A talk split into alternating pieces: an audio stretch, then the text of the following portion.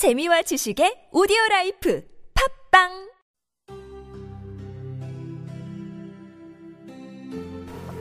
할렐루야 준총 목사와 함께하는 영성 산책 시간입니다.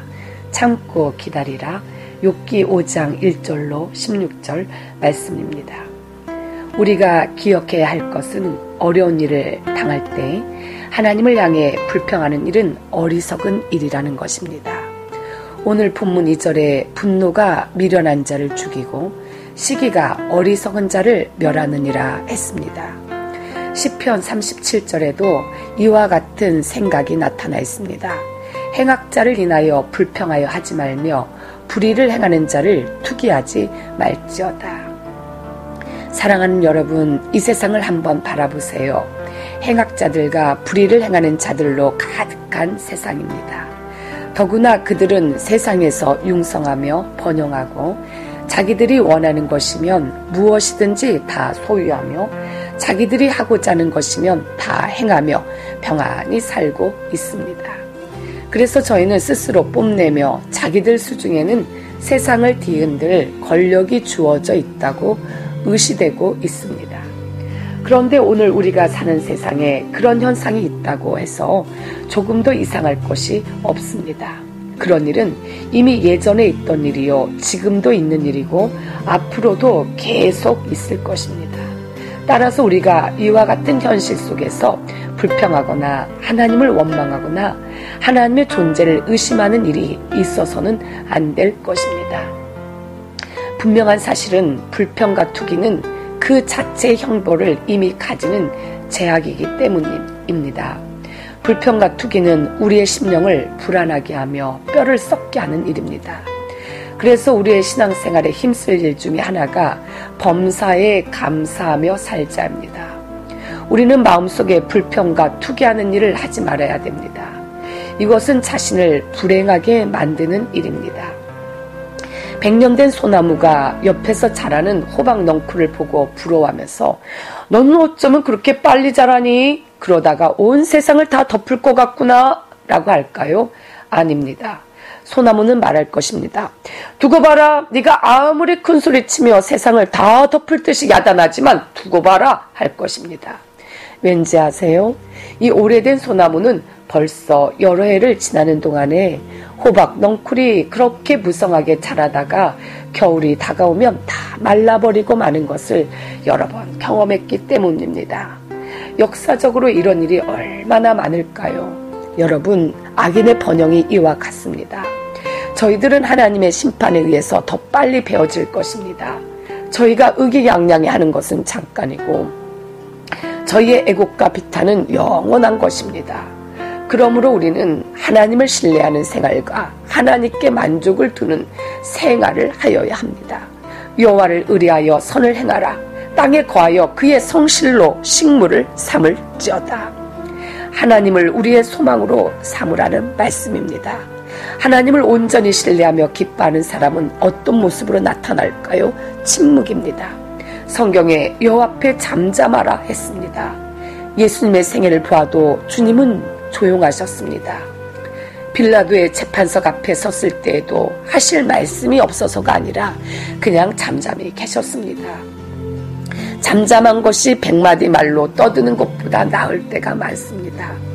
성도를 핍박하는 악인의 손이 길달지라도 성도를 구원하시는 하나님의 손길은 그들의 손보다 더 길고 힘이 강하십니다. 또한 인내하는 것입니다. 참고 기다리라. 퉁명스러운 얼굴로 참는 것이 아니라 순종하는 자세로 소망 중에 참고 기다리라는 것입니다.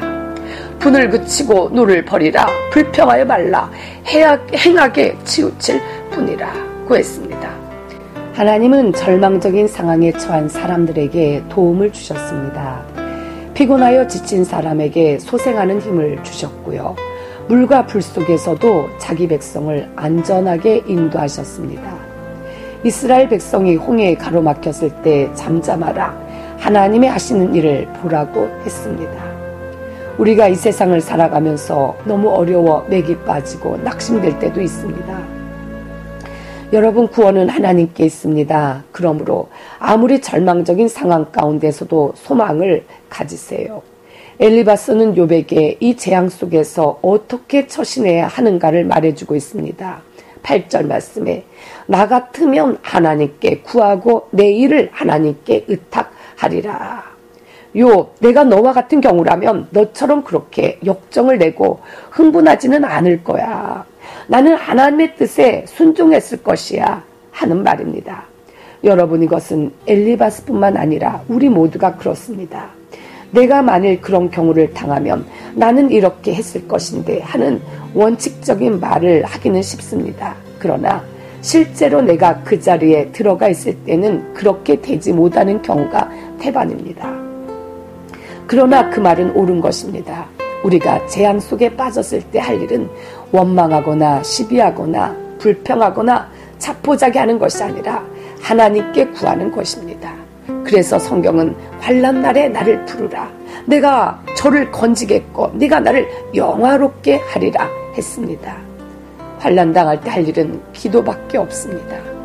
내 힘으로는 도저히 어떻게 할 수 없는 처지에서는 하나님께 기도드려야 합니다.